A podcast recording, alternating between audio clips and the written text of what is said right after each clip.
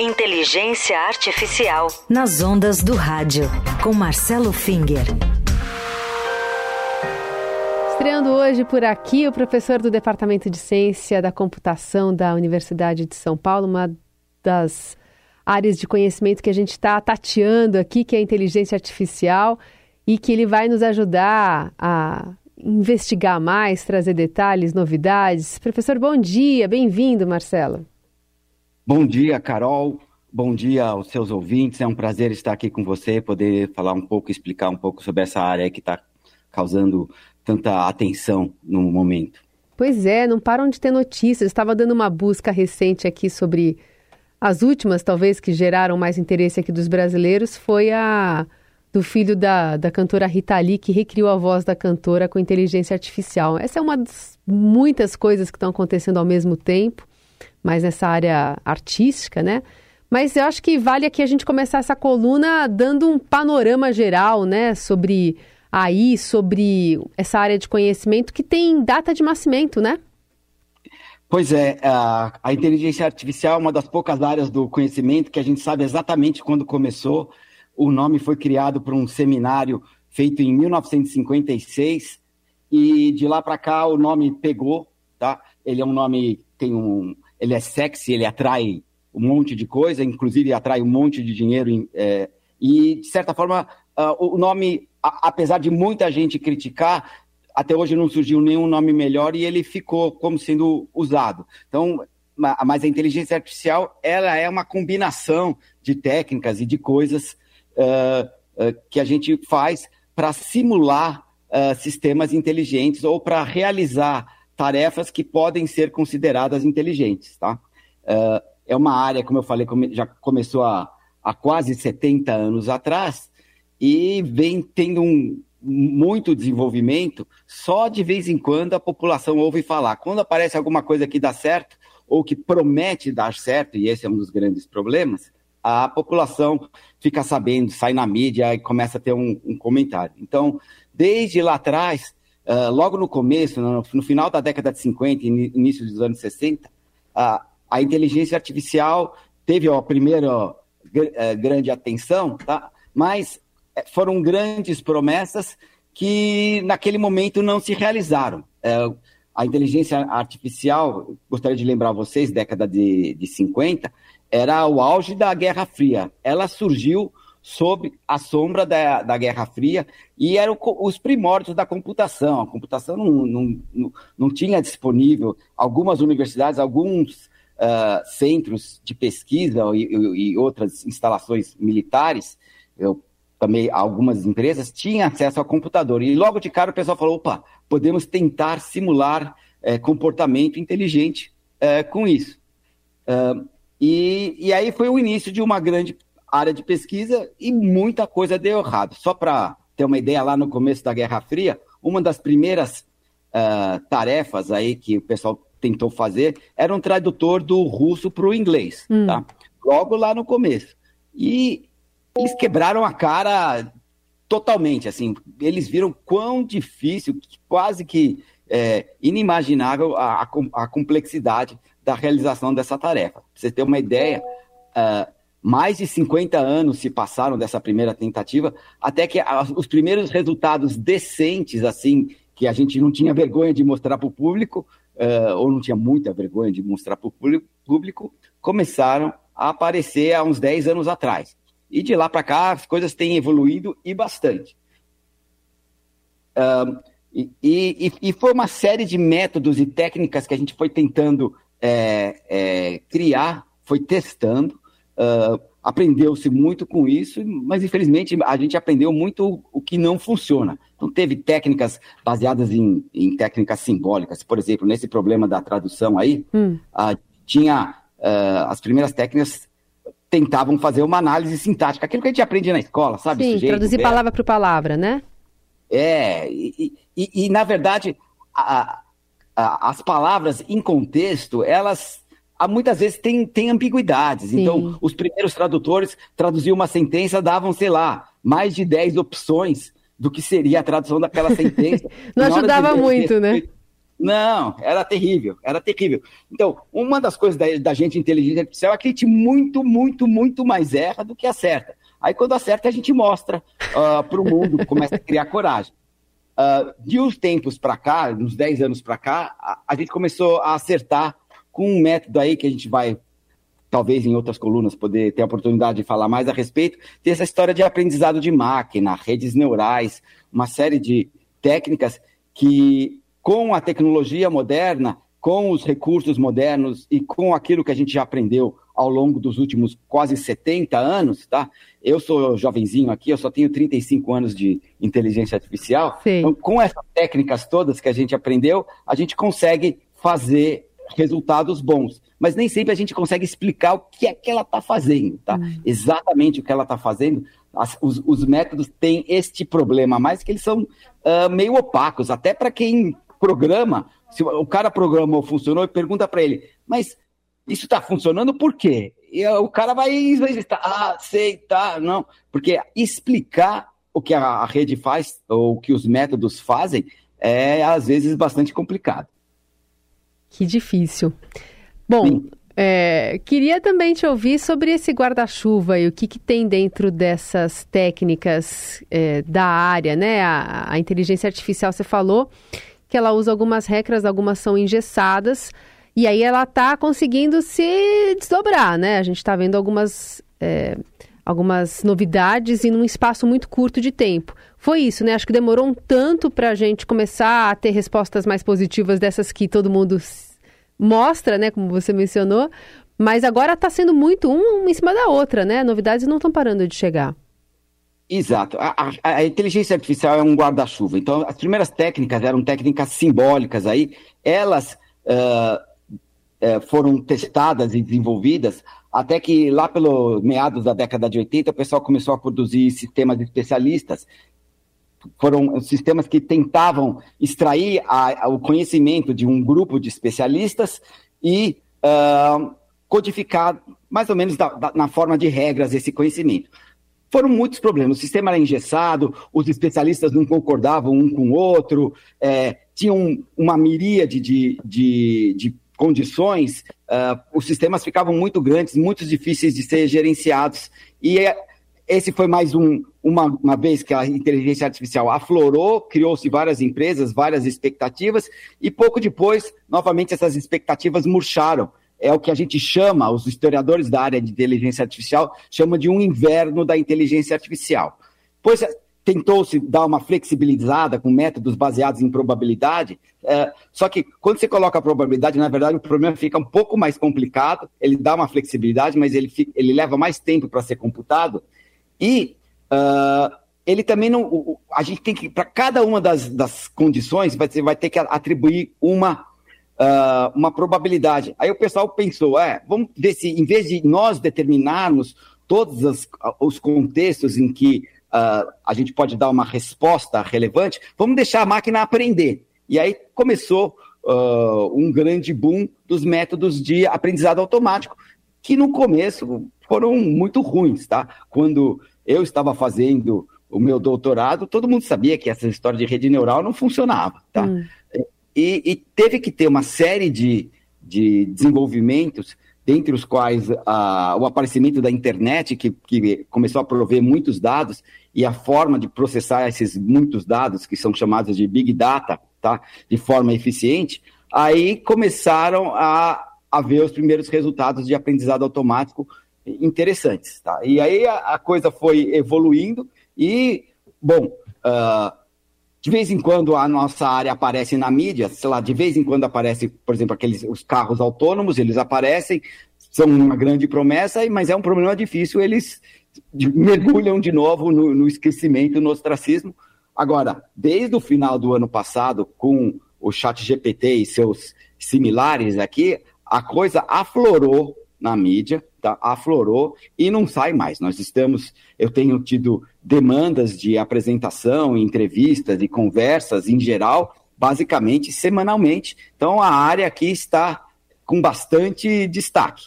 Hum. Bom, e aí a gente tem visto algumas coisas em relação, por exemplo, à publicidade, né? Acho que um grande último boom que a gente viu foi a utilização de inteligência artificial para, enfim, buscar a imagem da Elis Regina naquela, naquele comercial da Volkswagen, gerou muita é, conversa sobre isso. Estava falando aqui sobre esse uso da voz, né, da, da Rita Lee para se, por exemplo, pegar canções que ela não tinha escrito ainda. Mas é, esse tipo de uso também é, ele, ele se conversa com a ética, né?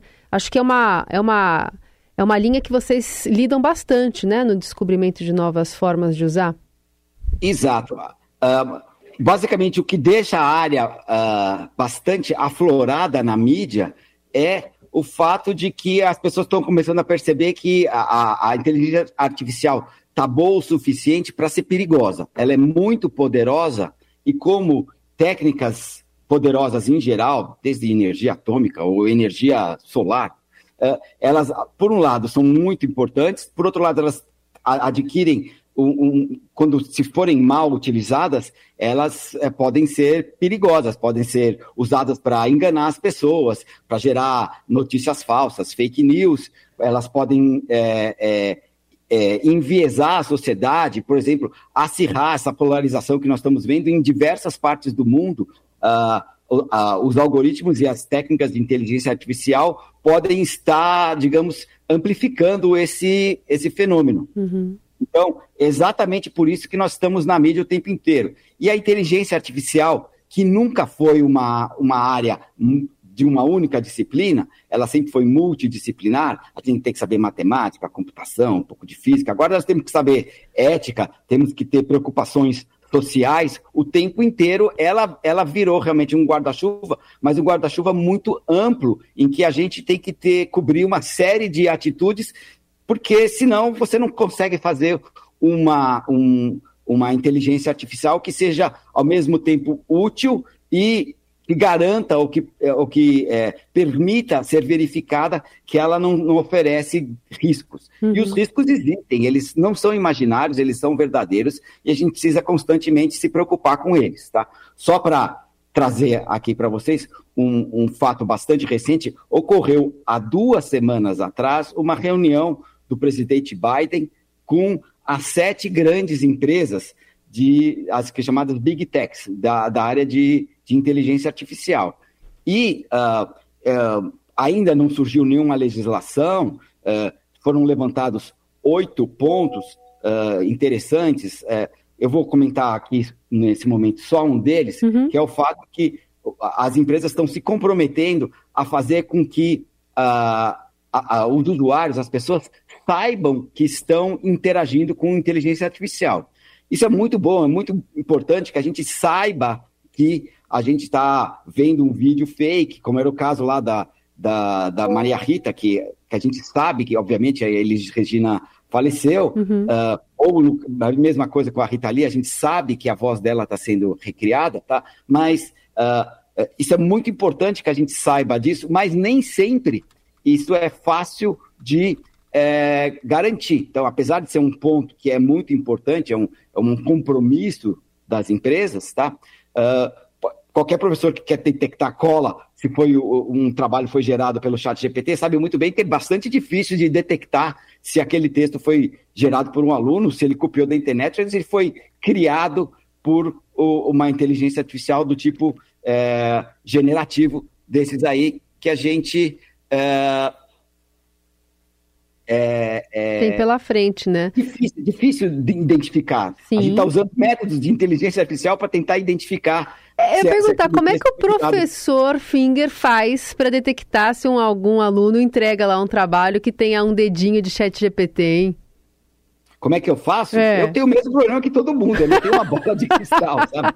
A gente, às vezes, desconfia, tá? Mas eu também não tenho nenhum método na cartola, assim, para usar e falar, ah, isso aqui foi gerado pelo chat GPT. Difícil. Em geral, né? eu faço o contrário. Eu incentivo os meus alunos a usarem. Falar, ah, professor, estou com dificuldade de escrever um texto. Falei, ah, faz umas notas aí, umas bullets, joga no chat GPT, ele te gera um rascunho e a partir daí você vai modificando e desenvolvendo. Aprenda a usar a técnica em vez de virar um inimigo dela. Hum. Esse é um dilema que a gente vai tratar aqui. Aliás, eu até convido os nossos ouvintes a participar dessa conversa, porque vira e mexe quando tem essas notícias, como o senhor mencionou, né, que acabam tomando o noticiário, tem muita mensagem de ouvinte para comentar e tal. E agora a gente tem, né, esse oráculo aqui, professor Marcelo, para trazer para a gente as explicações, né, enfim, com base, com estudos, ele mesmo é, atua nessa área. Aliás, para terminar, queria até que você explicasse para o nosso ouvinte qual é a sua área de atuação, é, Marcelo, né? Você tem desenvolvido alguns algoritmos, por exemplo, na, na questão envolvendo saúde. Conta para a gente um pouquinho aqui para o nosso ouvinte para te conhecer melhor. Exato. Uh, então, uh, eu trabalho na área de inteligência artificial, como eu falei, há quase 35 anos, uh, e eu já passei por diversas fases, a gente tem que evoluir junto com a área, tá? No momento, desde a pandemia, a gente desenvolveu um método para tentar identificar pela voz de pacientes, não a, a Covid em si, que a Covid muitas vezes é uma. Ela, ela, é uma gripe, tá? Se ela não é grave, você trata ela como trata qualquer gripe, tá? Com repouso e líquidos, ou com Netflix e suco de laranja, como a gente costuma brincar. É, mas a, a, a Agora, o que a gente está interessado em de detectar é o sintoma da Covid que te manda para o hospital, tá? que é, o, é, o, é a, a, insuficiência respiratória. Tá? E no caso da Covid e de outras é, infecções respiratórias, é, é, existe uma condição chamada hipóxia silenciosa, que é aquela que você basicamente você está com falta de ar e não sente. É, ela se baixa a, a, quantidade de oxigênio no seu sangue, a saturação de oxigênio no sangue, e você acaba uh, não percebendo. E nesse caso é muito importante você ir para o hospital para poder receber um tratamento, oxigênio e, e outras, uh, e outras técnicas para tentar uh, fazer com que você volte a respirar norma normalmente. Então, uhum. nós fizemos um, um algoritmo para tentar classificar a fala de uma pessoa para dizer se ela está com insuficiência respiratória ou não. Nós fomos bastante bem sucedidos nisso aí durante a pandemia e agora nós estamos é, continuando essa linha de projeto, é, propondo é, a identificação da insuficiência respiratória por outras causas, não só pela Covid. A gente quer que a Covid acabe por aí, mas a, a, a insuficiência respiratória não vai acabar. Uh, basta você ter um aparelho respiratório e todo 100% da população mundial tem, uh, e você está sujeito a, a, sofrer problemas uh, de, de falta de ar, tá? Então a gente quer agora aprender a identificar insuficiência respiratória por outras causas, por problemas cardíacos, por problemas nas vias respiratórias, por outras infecções que não sejam a de Covid, por exemplo, por asma também. É, isso pode ter esse efeito. E então nós estamos propondo um, um, projeto que espero que seja aprovado em breve e a gente vai continuar é, estudando é, a classificação da, da fala através da insuficiência, a, desculpa, através de algoritmos de inteligência artificial. E a gente precisa tomar muito cuidado, porque, uh, como você falou, as questões éticas uh, a, acompanham a gente o caminho todo. Então, se eu estou fazendo uma identificação da voz de alguém, eu não posso sair identificando as pessoas por aí só porque eu quero, sem autorização delas, e, e divulgar esse resultado. Eu tenho um compromisso ético, olha, é, é, é, esse tipo de coisa só pode ser feito num ambiente hospitalar, com supervisão, etc. E só depois que foi aprovado. Por enquanto, é só um, um, um, experimento de laboratório em que a gente é, faz. Uh, uh, coleta dados e, e, e desenvolve algoritmos com pessoas que autorizaram os dados a serem utilizados para esse fim. Muito bem, esse é o professor Marcelo Finger, que vai estar conosco todas as sextas-feiras, sempre às oito da manhã, aqui no Jornal Dourado, professor do Departamento de Ciência da Computação da Universidade de São Paulo, um dos principais nomes de inteligência artificial do país. Privilégio nosso ter aqui. E fica o convite para todo mundo que está conosco mandar dúvidas, sugestões, comentários aqui sobre a coluna. Tem bastante coisa que a gente ainda vai tratar nas próximas semanas. Professor, muito bem-vindo. A gente te espera na próxima sexta-feira aqui com mais um papo. E lembrando também os nossos ouvintes que essa conversa fica disponível nas nossas plataformas digitais, vai ficar disponível em podcast para você ouvir também.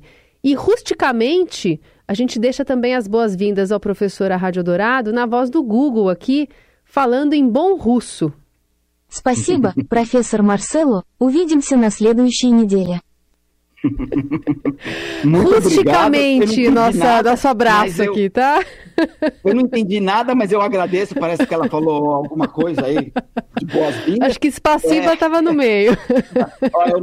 eu, eu, é um, foi um prazer estar aqui com vocês. Espero estar aqui toda semana com vocês e vamos ter bastante assunto para discutir por aqui. Muito obrigado aí. e até a próxima. Até.